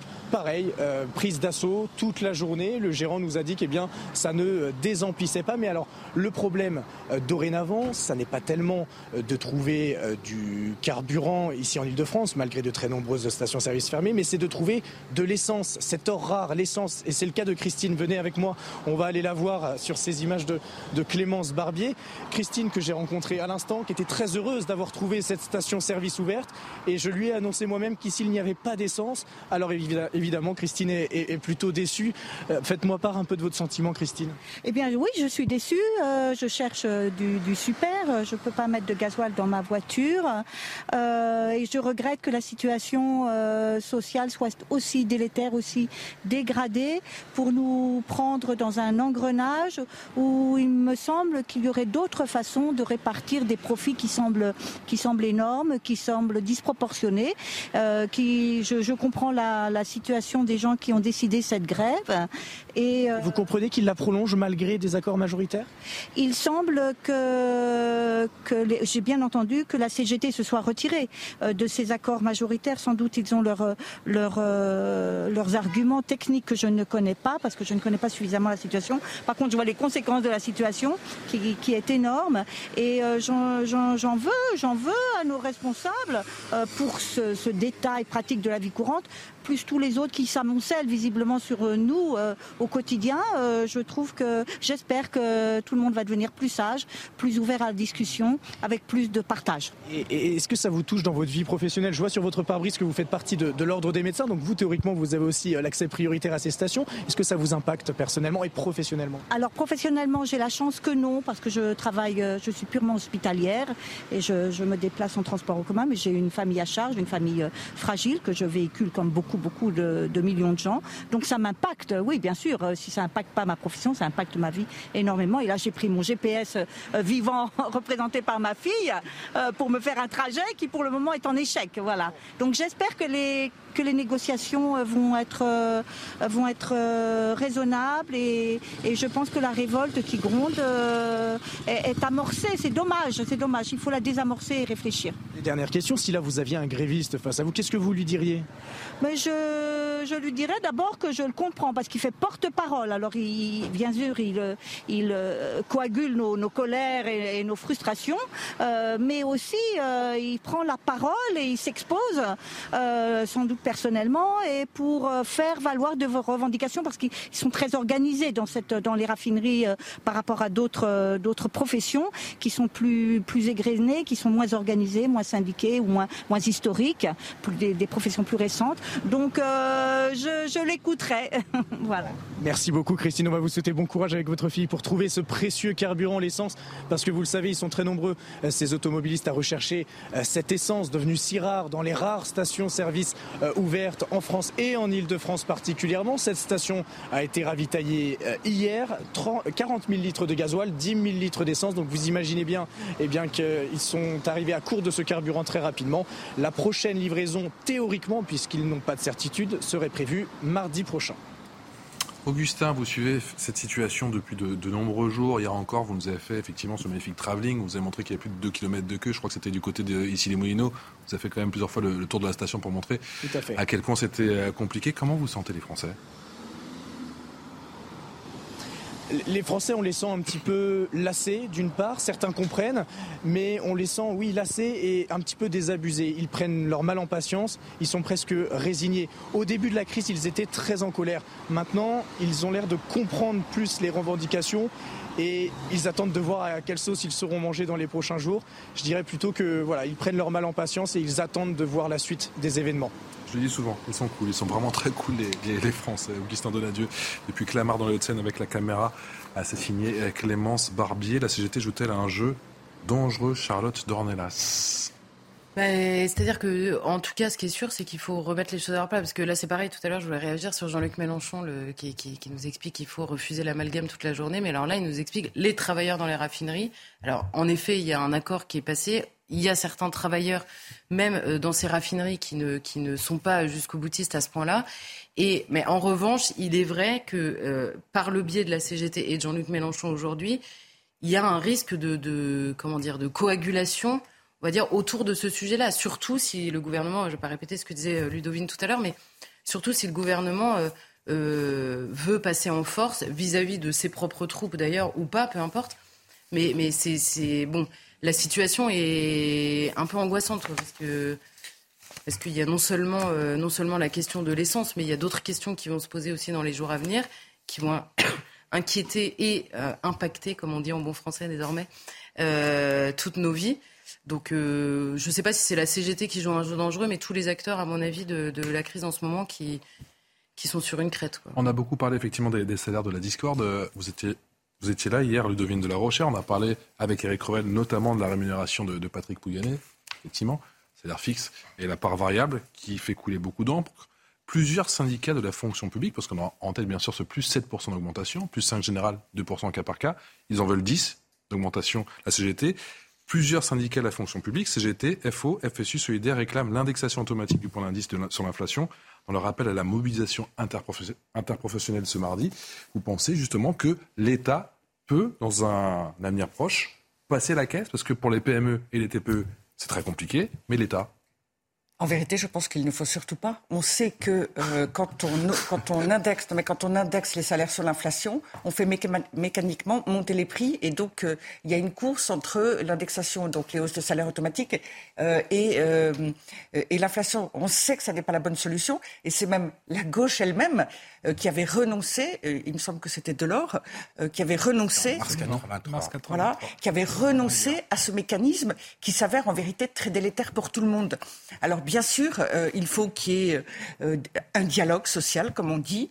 Euh, par branche, privé, public, etc. Et il faut des hausses de salaire, mais ça ne peut pas être automatique. par ailleurs, moi, je suis très frappée. Vous évoquiez tout à l'heure l'attitude de nos gouvernants, et c'est vrai qu'il y a un décalage incroyable. En fait, au départ, ils étaient, ils étaient dans le déni. Et même, il nous était demandé d'être raisonnables. Sous-entendu, et ça rappelle l'affaire des masques au début et, et du Covid, sous-entendu, il y a une difficulté, voire peut-être un début de pénurie, parce que certains euh, se servent, remplissent des bidons, etc. Et euh, ce déni, effectivement, il a, conduit à un traitement de la crise beaucoup trop long. Et en tout cas, euh, on a des grandes entreprises qui font des super profits, et c'est un comble. Ça mène au blocage de toute la France. Enfin, c'est c'est vraiment un comble. Les Français en pâtissent tous, et, puis on a quelques radicalisés. le syndicat de la CGT, euh, et qui sont des jusqu'au-boutistes. Euh, et cette attitude est inquiétante et elle va être poussée, et c'est ce que veut Jean-Luc Mélenchon. Les 7% d'augmentation, c'est impensable pour les TPE et les PME, mais pour l'État, c'est différent. Pour l'État, c'est très difficile aussi, compte tenu du volume des dépenses publiques. Mais avec la petite musique qu'on entend, c'est impossible. personne de sérieux, pour des raisons économiques évidentes, demande l'indexation à la virgule près des salaires sur l'inflation. Néanmoins, la CGT, il si. Oui, mais la CGT fait des propositions. Donc ils sont pas responsables alors, mon cher Philippe, la CGT. Mais la CGT est dans un, est dans un jeu politique. Il faut, oui, non, mais je dire un mot. Mais, mais, le jeu politique, je, je peux essayer de l'expliquer. Non, mais le jeu politique. Oui, mais je, je, vous expliquerai pour. Pardonnez-moi, Philippe, mais je voudrais juste dire deux chiffres avant de vous donner la parole. Le jeu politique, c'est une chose. Le jeu syndical, c'est une autre chose. On sait qu'il y a des élections, tout ça, on l'a dit, mais hum. il faut quand même qu'on ait deux chiffres en tête. Euh, avant de parler de hausse vertigineuse de salaire. La production industrielle française au dernier trimestre de cette année va s'effondrer de 10%, de 10%, chiffre annoncé par Bruno Le Maire. Et le secrétaire général de la CPME a annoncé que 150 000 entreprises à cause de l'explosion de la facture d'électricité, hum. étaient sur le point en France de mettre la clé sous le paillasson. Donc le jeu politique, c'est une chose, mais la réalité concrète de la situation économique française devrait peut-être appeler à plus de responsabilité dans les syndicats et dans les partis. Éric, aucun salarié n'acceptera d'avoir des augmentations à 2 ou 3 quand l'inflation est à 6. Alors, on peut tout à fait dire euh, on ne va pas faire 6 ou on ne va pas faire 7. Ça, je l'entends très bien pour maintenir notre compétitivité, pour ne pas ruiner les TPA. alimenter l'inflation. Eh, exactement. Mais on ne peut pas demander non plus aux salariés, qui sont l'immense majorité de la population active dans ce pays, de payer le choc de l'inflation. C'est pas acceptable. Personne n'accepterait. Tu ne l'accepterais pas non plus. Pas... Je l'accepterais pas non plus. Donc, il y a une part de ce qu'on appelle une négociation qui consiste, sans revenir à l'indexation, à revenir à, quand même permettre des augmentations de salaire. Donc je redis que le gouvernement, que l'exécutif devrait prendre l'initiative de cette conférence sur les salaires, parce que pour revenir à votre discussion de tout à l'heure, ça ne peut pas être l'État qui règle tous les problèmes dans le pays. Ah On dépense déjà 45 milliards pour ce bouclier tarifaire. Donc à un moment donné, il faut que tout le monde fasse sa petite part et qui prenne sa, que chacun prenne sa responsabilité. les entreprises aussi. Genre, il y a une chose qui est sûre. D'une part, c'est qu'il y a bon, l'inflation, le pouvoir d'achat est un vrai sujet. Deuxièmement, il y a un énorme, il y a un énorme sujet quand même qui est, il faut le redire, sur la répartition de la richesse actuellement depuis dix ans. Il y a une dérive progressive qui fait que les actionnaires touchent beaucoup, beaucoup plus que les salariés. Alors, comment milliards Mais la solution, c'est justement pas de, de rétablir l'indexation automatique et d'augmenter tout le monde du même niveau. C'est impossible. Donc ensuite, on ne peut, ça ne peut se faire qu'entreprise par entreprise. Mais il faut, ça ne peut pas se faire Pas tous ensemble. Bah, si, je vois pas comment faut qu'il y ait une impulsion nationale et par secteur. Mais si tu attends qu'il fasse des négociations entreprise par entreprise, il ne se passera pas grand-chose. Il y a une très bonne initiative. Devine, Eric. Oui, euh, en réalité, il y a une autre grande problématique, ce sont toutes les PME alors effectivement, moi je suis d'accord, il faut un dialogue social et il faut absolument et impérativement euh, des augmentations de salaire. Et pour autant, on sait que la difficulté immense, ce sont les PME. Et par ailleurs, ces augmentations de salaire, ou, ou la CGT qui réclame des, des, augmentations de salaire très importantes, supérieures à l'inflation et indexées, en vérité, demain matin, ils n'auront plus de travail parce que ça ne, les entreprises ne peuvent pas, selon les secteurs. Selon les secteurs, bien sûr. Pour la plupart, elles ne peuvent pas. Il y a eu une très bonne initiative que Emmanuel Macron avait repris un peu à son compte pendant euh, l'élection présidentielle, mais évidemment, visiblement qu'il a abandonné, c'est l'initiative du, dividende salarié. Je ne sais pas si vous vous souvenez. L'idée, c'est la suivante, euh, mise en place par euh, d'ailleurs le MEDEF, certains anciens adhérents du MEDEF, qui est de dire, en fait, il faut absolument que les salariés, lorsque l'entreprise fait du profit, aient tous de l'intéressement ou de la participation. et que, et que s'il n'y a pas d'intéressement ou de participation, alors il n'y a pas de alors il n'y a pas de dividendes qui peuvent être versés aux actionnaires. mais qu'ils le fassent, mais, que les entreprises le fassent. Non, mais attendez, que les entreprises. On les empêche pas. Hein. Celles qui peuvent le faire. Non, bah mais mais puisqu'on parle puisqu'on parle de Grenelle des salaires, puisqu'on parle de répartition du pouvoir d'achat, cette idée cette idée elle est centrale et elle a un double avantage. Ah elle permettrait elle permettrait de solutionner une partie du pouvoir d'achat sans augmenter les salaires qui sont inflationnistes tout en tentant de réconcilier un peu les Français avec l'entreprise, parce qu'on a ce sujet depuis des années et des années, les où les Français considèrent, dans la grande majorité... Ans, non, mais ça, mais ça, ça ne se fait pas. concrète. Mais je sais pas, je suis parce que les entreprises n'en veulent pas, mais parce que les entreprises ne peuvent pas toutes. Parce que euh, même celles qui peuvent le faire ne le font pas. Ça a été... S'il vous plaît. Ça a été... On discute, c'est dans les entreprises que vous allez discuter. C'est pas l'État qui peut l'imposer. S'il vous plaît, vous le savez, on est deux ans. Deux ans. C'est au niveau des entreprises que c'est... On est deux ans. Deux ans après l'assassinat de Samuel Paty, cette pluie d'hommage, vous le savez, il y en a eu euh, beaucoup hier, il y en a eu encore bien sûr aujourd'hui au collège du Bois d'Aulne. Là-bas, le choc est, toujours présent. Écoutez le, le directeur de l'établissement. Moi, je suis directeur d'une école sur Cergy où vous avez des enfants qui sont quand même relativement euh, peu âgés, entre 6 et 10 ans, on va dire. Euh, et avec les plus grands, ceux qui vont rentrer l'année prochaine au collège, donc dans le second degré, il nous paraissait important de les sensibiliser à toute cette question-là. Même en allant au-delà de, l'affaire Samuel Paty, on a, euh, souvenons-nous, Charlie Hebdo, on est dans, le même, dans la même problématique quelque part. Et je pense que sans force forcément, euh, j'allais dire, impliquer les plus jeunes, mais euh, dès effectivement la préadolescence ou la fin de l'enfance, je pense qu'il est important que les enfants soient sensibilisés à cette question-là. Voilà, c'est pas le directeur du collège du Boldon, mais le, directeur de Sergi le. Deux ans après le terrible assassinat de Samuel Paty, quelles leçons a-t-on appris, ce qu'on a retenu des leçons effectivement de ce terrible assassinat ah ben Je ne sais pas très bien, mais ce que je vois, c'est que l'actualité qui percute euh, cet anniversaire, ce douloureux anniversaire, est quand même un peu, euh, euh, comment dire, inquiétant. Je dis ça parce que le, ministre de l'Éducation nationale a, fini par reconnaître, après une étude, que nous avions un problème d'offensive islamiste par le biais de, d'étudiants qui individuellement sont peut-être sont peut-être peu conscient en fait de l'offensive qu'il mène. Même il y a clairement de communiquer tous les mois, hein, les chiffres. C'est ça des, lycéens. collégiens et lycéens. Non, oui, que tu as dit étudiants. Ah oui, pardon. Et là, oui, non, de collégiens et d'étudiants. On voit des pressions qui sont mises sur des jeunes filles à l'école qui retirent leur voile pour entrer dans les collèges et lycées. En cherchant sur les réseaux sociaux, vous voyez des conversations, mais surréalistes. C'est-à-dire des gamines à qui clairement euh, des, des, hommes, pour la plupart, mettent la pression euh, pour, pour savoir pourquoi est-ce qu'elles enlèvent leur voile, et ça n'est pas une excuse, et la loi française, et donc islamophobe, euh, n'est pas une excuse. Et par ailleurs, vous avez depuis quelques jours quasiment des émeutes euh, à Nanterre dans un lycée parce que, je les cite, euh, la directrice aurait fait la police vestimentaire. Alors tout ça, évidemment, le vocabulaire est complètement euh, aseptisé, on va dire, mais c'est évidemment aussi cette question-là qui est à l'origine, la question des tenues islamiques à l'école. Et donc deux ans après cette période-là et voir enfin cette ambiance, on va dire, dans les collèges et lycées en ce moment, ça fait vraiment mal au cœur parce que honnêtement, à l'époque de la de la mort de Samuel Paty, c'était tellement violent, c'était professeur, qui est évidemment une figure euh, particulièrement symbolique euh, dans notre pays, un professeur décapité dans la rue, avec un enchaînement, on va dire, de responsabilités euh, qui ont mené à sa mort. J'ai peur en fait que notre, comment dire, notre commémoration soit sincère. Évidemment, je ne remets pas ça en cause.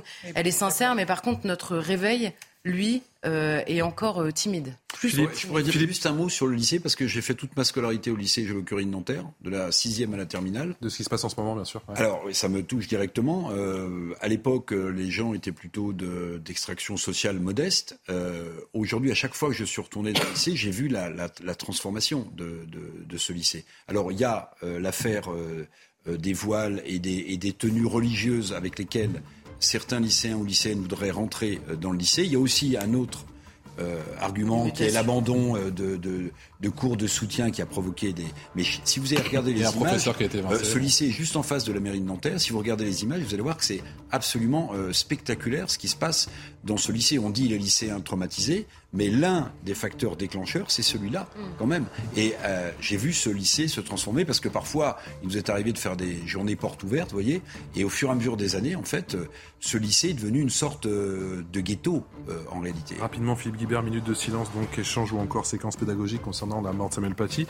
Le ministère de l'Éducation invite les établissements scolaires à rendre hommage, donc aujourd'hui ou demain. Certains vont préférer éviter euh, je sais que les professeurs, euh, pour avoir eu des témoignages euh, directs de profs, sont laissés tout à fait à, eux-mêmes pour trouver la forme de l'hommage. On aurait pu imaginer que les directeurs d'établissement fassent un discours avec une minute de silence. C'est pas évident pour un professeur qui se sent directement impliqué de parler d'un tel événement devant sa classe. Donc je trouve que l'exercice aurait dû être plus cadré. Merci à tous les cinq. Vous restez avec nous tout de suite, ça se dispute avec Elliot Deval.